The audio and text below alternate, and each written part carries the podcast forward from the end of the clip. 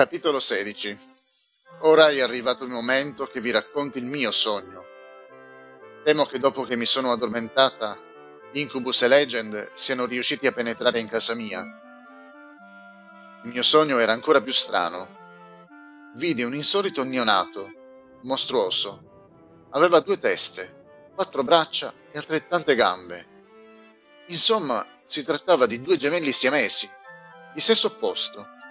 Erano appena nati. I medici stavano decidendo se operarli e dividerli. Non sapevano se sarebbero riusciti a salvarli. Il chirurgo che doveva compiere l'operazione toccò la testa del gemello e disse Questo bambino è davvero focoso. Ha la testa calda, ma non sembra avere la febbre. Il suo cuore batte molto forte. Poi toccò la testa della gemella e subito dopo iniziò a sorridere. Disse con tono soddisfatto Possiamo operare. Sono sicuro che i due bambini saranno sani. Vidi quindi operare e dividere perfettamente i due bambini. L'operazione riuscì perfettamente. Desideravo tanto raccontarvi questo sogno perché ritengo che Legend sia riuscito a farmi sognare un avvenimento legato al mio passato. Tu e io, Arzan, siamo fratelli, siamo gemelli siamesi. Eh, cosa? Tu e io? No, non è possibile. Invece è così. Ora dovevamo investigare, fare ricerche. Arzan iniziò a consultare il database per via telematica. Tempestus però ebbe l'idea di viaggiare nel tempo. E precisamente d'andare a scoprire chi era il chirurgo che aveva compiuto l'operazione. Fece una scoperta strabiliante. Vide suo padre che toccava le due teste. Quando toccò la testa della gemella, i due viaggiarono nel tempo per un breve istante. Tempestus tornò nel nostro tempo e narrò quanto vide. Il dottore disse: Ora capisco perché ho potuto far passare il mio potere in te senza problemi. Il potere è nato probabilmente nel momento in cui tu ci hai toccati. Forse il tuo potere è rimasto nascosto fino al giorno in cui ci siamo incontrati col tuo padre anziano. Una cosa però io non capisco. E mio padre è un famoso musicista, non un chirurgo. Dobbiamo interpellarlo subito. Fallo venire qua. Tempestus subito cercò di rintracciare suo padre. Non era rintracciabile. Era scomparso. La governante gli rispose Da un paio di giorni è scomparso. Non ha lasciato detto in qual luogo andava, ma penso che fosse impegnato in un convegno scientifico. Tempestus capì che suo padre voleva partecipare al convegno del dottor Livingstone. Per contro non era stato fra i presenti. Decise di provare a trasferirsi in suo padre per scoprire che fine avesse fatto. Quando arrivò era legato a una sedia. Era in un luogo buio. Pochi istanti dopo si sentì dire Finalmente è arrivato, Mr. Tempestus. La stavamo aspettando. Saltiamo i convenevoli, tanto ci conosciamo già, ricorda? Legend? Lei ha rapito mio padre? Sì, è vero. Eravamo sicuri che lei venisse in suo soccorso. Non avete tenuto presente che io posso andarmene quando voglio. Sì, ma se lei dovesse andarsene, potrebbe diventare orfano. Ok, che volete da me? Noi vogliamo semplicemente recuperare il suo DNA e poi liberarci di lei. Solo io sono in grado di gestire questo potere. Lo sappiamo. Ecco perché non la uccideremo subito. Tempestus cercava di liberarsi, ma le corde erano dure. Sapeva che, anche se si fosse spostato nello spazio, si sarebbe ritrovato ancora una volta legato. Stava per trasferirsi in un luogo lontano quando iniziò a pensare. Se scappo, la mia famiglia sarà sempre in pericolo. È meglio che mi studi le loro mosse forse capirò come affrontarli e sconfiggerli. Se solo potessi avvertire i miei compagni. Nel momento in cui la marca stava per scannerizzarlo con la macchina fotografica, la stanza iniziò a muoversi. Pochi istanti dopo, il muro esterno iniziò a sbriciolarsi. Arzana e il dottore erano arrivati. I tre nemici tentarono di bloccarli con i loro poteri, ma il dottore era riuscito nel frattempo a studiare il loro DNA, nonostante il virus, e a capire come evitare di essere bloccati.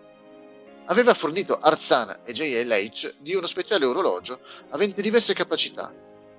Ne riparleremo poi, altrimenti perdiamo troppo tempo, e qua c'è Tempestus da salvare.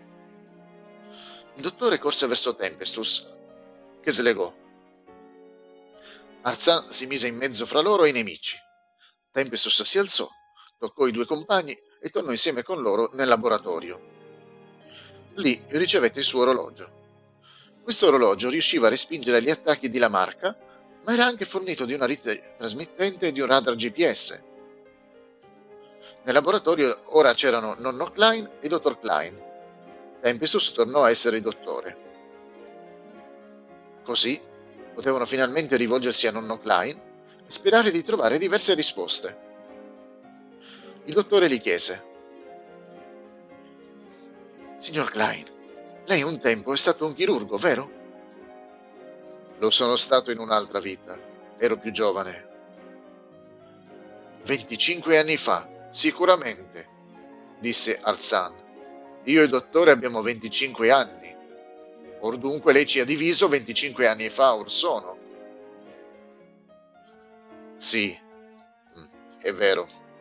È giusto che vi spieghi diverse cose. 25 anni fa ero un chirurgo. La vostra è stata l'ultima operazione.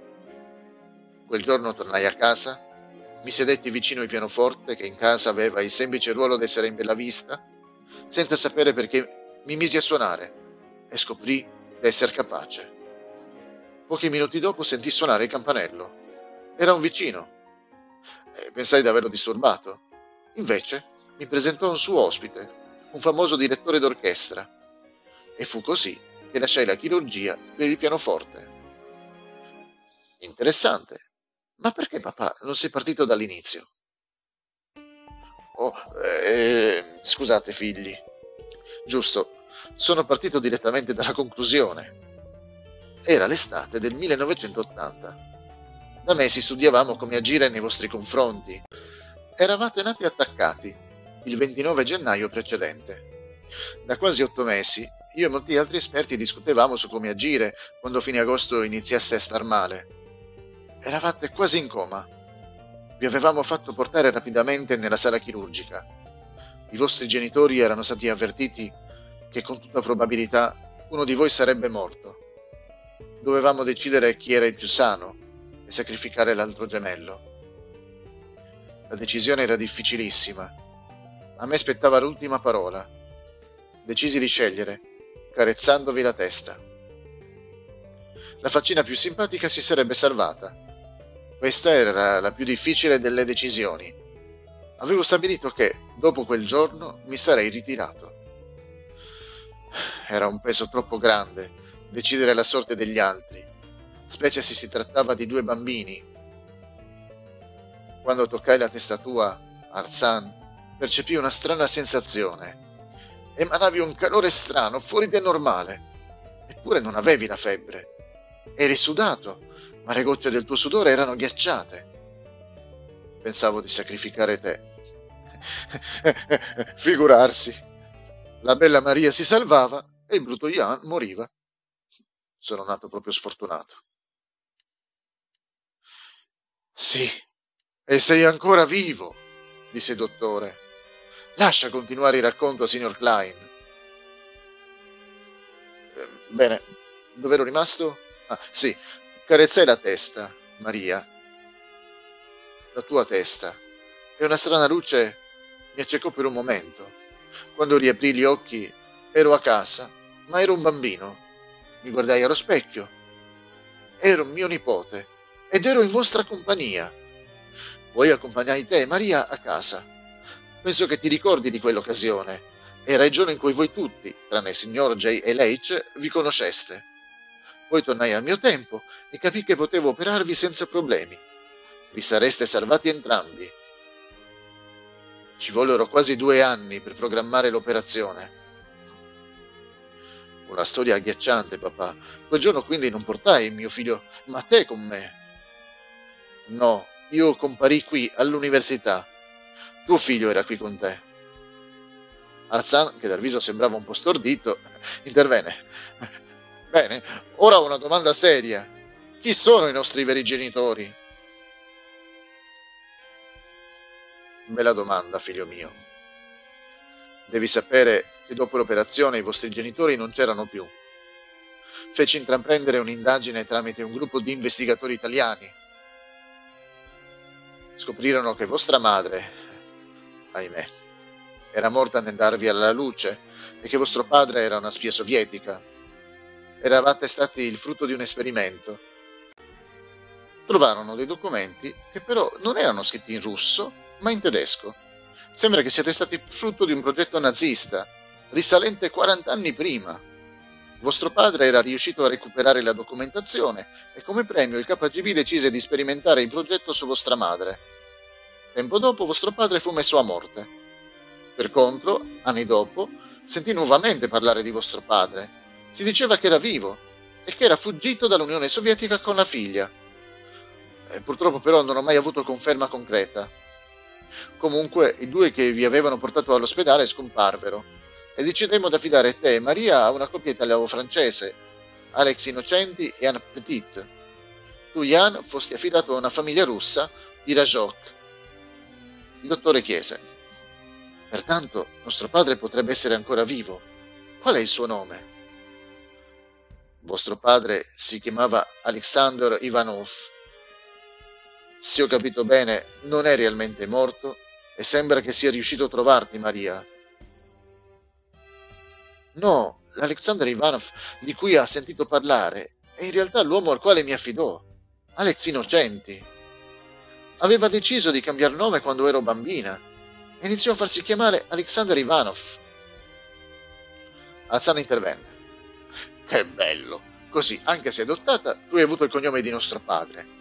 Io sono sempre rimasto Rajok. La solita fortuna. Chi era la coppia che ci ha portato all'ospedale, pertanto? chiese il dottore.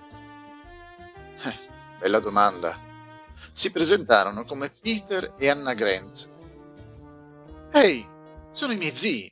Anna è la sorella di nostro padre. E come? Sì, zio Peter è un chirurgo come lei e zia Anna è una grandissima pianista. Io ero un chirurgo e l'ultima volta in cui li ho visti sono diventato un pianista. Il dottore rispose, ho una teoria. Probabilmente il DNA della zia non è standard. Ho sempre avuto un particolare rapporto con lei. Vicino a lei mi sono sempre sentita come pronta per il futuro e particolarmente sicura di me. Ora capisco, lei è in grado di trasmettere i propri poteri negli altri. Penso che per ripagarla gli abbia regalato questa capacità. Tuo zio era un chirurgo.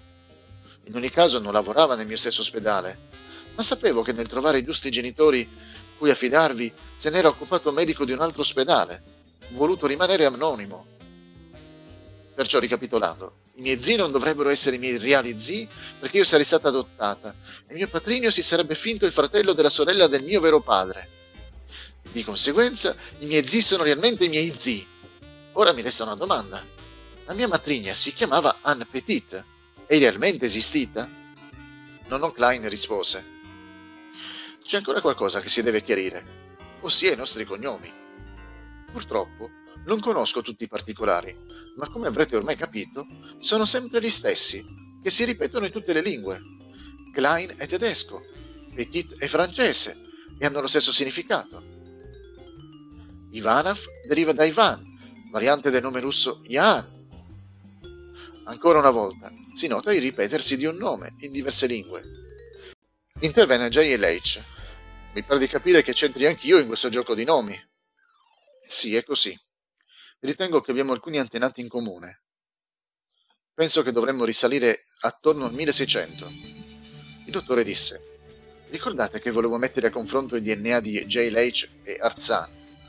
Orbene, Penso che se confrontassimo quello di ciascuno di noi, scopriremmo d'essere imparentati. Intanto ecco i risultati del confronto fra JLH e Arzan. Sì, ci sono molti tratti simili, specialmente quelli standard. Sono quasi identici. Non ci sono differenze rilevanti rispetto al confronto fra persone i cui antenati risalgono all'epoca del diluvio.